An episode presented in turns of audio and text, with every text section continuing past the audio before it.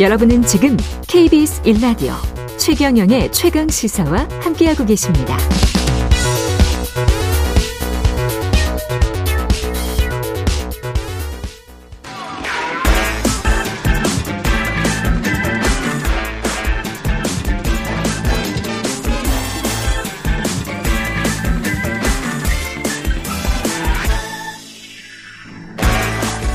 네, 한 번 더 뉴스 시간입니다. 오늘은 한국경제신문 최영찬 기자와 함께합니다. 안녕하십니까? 안녕하세요. 예, 서울시 거리 비례 보수 요금 이거를 하려고 하다가 4시간 만에 그냥 백지화 시켰다. 예. 예. 꼬리를 내렸는데요.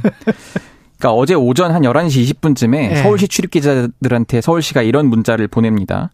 어, 수익자 부담 원칙에 따라서 거리 비례제 그 적용을 시의회에 안건으로 제출했다. 대중교통 기본요금 인상 조정을 추진함과 동시에 이제 논의됐던 거다. 이렇게 설명을 한 건데요. 그런데 갑자기 어 4시간 지난 오후 3시 20분쯤에 도입을 추진하지 않기로 결정했다. 또 이런 공지 문자를 예. 출입 기자들한테 보낸 거예요. 음, 그래서 약간 이게 뭐지? 약간 기자들이 갸우뚱을 음. 한 사건입니다. 그렇군요. 거리 비례 요금제라는 게 그럼 멀리 가면은 돈 더 많이 낸다 뭐 이런 거예요. 그게 맞습니다. 그러니까 예. 현재 서울에서는요. 지하철이나 그 다른 버스를 갈아타지 않고 버스만 한 차례 이용하면은 이동 거리에 따른 이런 추가 요금 없이 균일하게 이제 1,200원 딱 음. 이렇게 내면 됐어요. 그러니까 예를 들어 드리면은 일명 노회찬 버스로 유명하죠. 6411. 6411 번 버스를 이제 탔을 때 음. 남구로역에서 이걸 타고 도곡동까지 가면은 그냥 1,200원만 내면 되는 거예요. 예. 그런데 지하철로 이동한다 같은 거리를 그럼 1,450원이고요. 250 버스나 원. 지하철 예. 뭐 마을버스라도 한 번이라도 갈아타면요. 1,450원을 적용받습니다. 음. 그러니까 지금 지하철에서는 지금 이게 거리 시행되고. 있어요. 예. 그래서 어 기본 요금 1,250원에 그 10km 이내 10km 이내로 가면 딱 그 정도만 내고 음. 10에서 50km 사이는 이제 5km마다 100원을 더 내야 하는데 버스도 이렇게 적용하려고 했다가 4시간 만에 철회를 한 겁니다. 갑자기 초래한 배경이 아무래도 민심이 네. 별로 안 좋다. 그렇죠. 예. 아무래도 고물가 상황이다 보니까 이 버스 요금을 올려버리면 시민들이 또 거부감이 컸다는 좀 그렇죠. 분석인데요. 예. 이 거리 비례제 도입 백지화 방침을 공지한 다음에 이렇게 얘기를 합니다.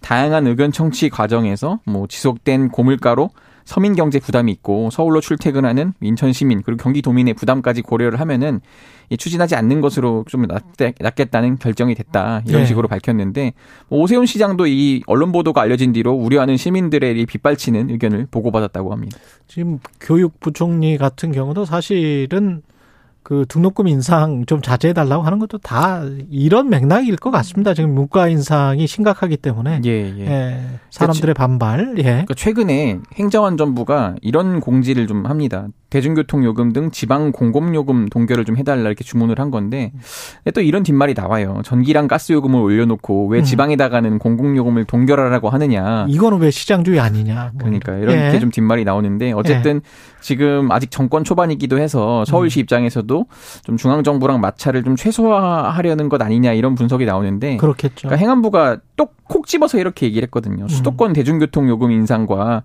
택시 요금 인상 때문에 지금 서민 물가 체감이 확대가 된다. 체감이 확대가 돼. 예, 그렇기 때문에 이거 인상 요, 요금 인상 시기를 좀 조정을 하고 음. 그 인상 금액을 최소화해 달라 이렇게 요청을 했어요. 그래서 김동연 경기지사는 음. 아, 경기도는 예. 버스 요금을 동결하겠습니다. 아. 이런 식으로 도민의 시름을 덜어드리겠다고 좀 한 것도 영향을 미친 것 네, 아니냐. 오세훈 시장도 뭐. 가만히 있을 수 없죠. 그렇죠. 예, 우리도 동결해야 되겠다. 그러면 이게 철회는 하는 거고, 근데 네. 서울시는 요금 인상은 그러면 안 할 겁니까?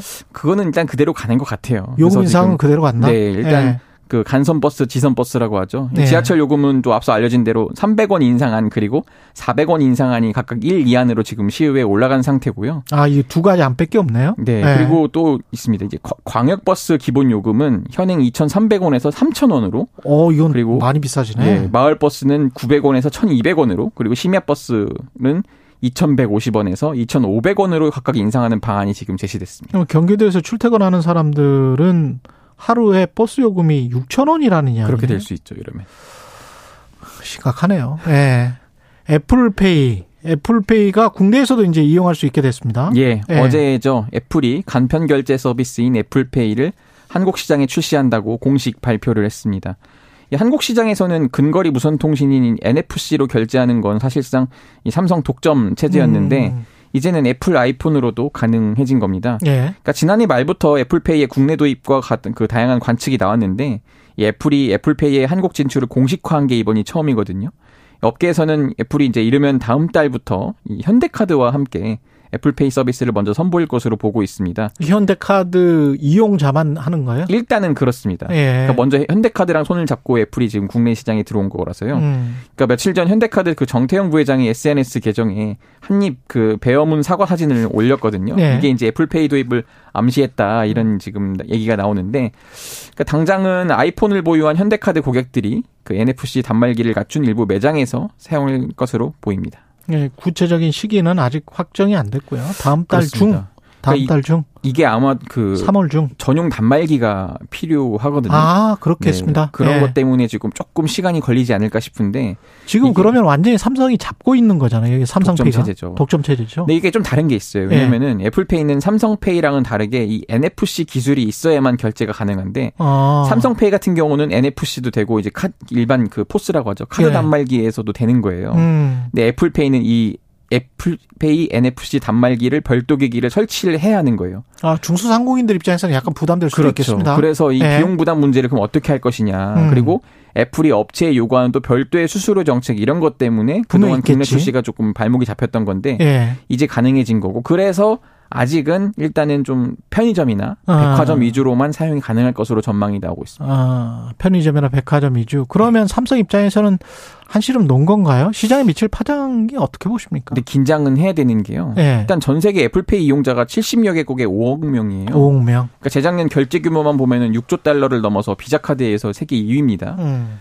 국내 스마트폰 이용자의 한 30%가 아이폰 사용자거든요. 그렇죠. 근데 이, 이 나머지의 그 갤럭시 이용자 중에서는 삼성페이 때문에 갤럭시를 쓴다고 하는 사람들도 적진 않다는 거예요. 진짜요?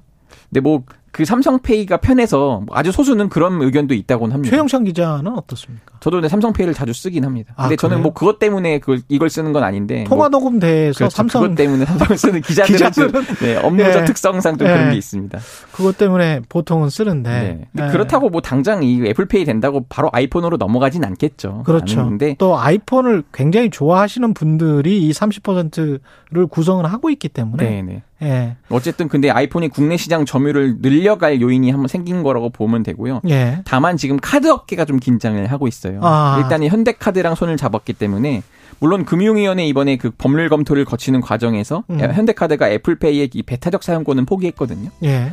그래서 다른 카드사들도 애플과의 이 제휴 가능성이 열려 있는데 아직은 지금 구체적인 움직임은 없다고 합니다. 하지만 하지만 시장으로 페이 시장으로 넘어가면 카드 업계가 장기적으로 봤을 때는 네. 그렇겠습니다. 그러니까 지금은 네. 판매 실적 기준으로 현대카드가 3위인데 네. 2위로 올라가는 게 뭐 시간 문제다 이런 말이 나옵니다. 한국경제신문 최영찬 기자였습니다. 고맙습니다. 감사합니다. 예.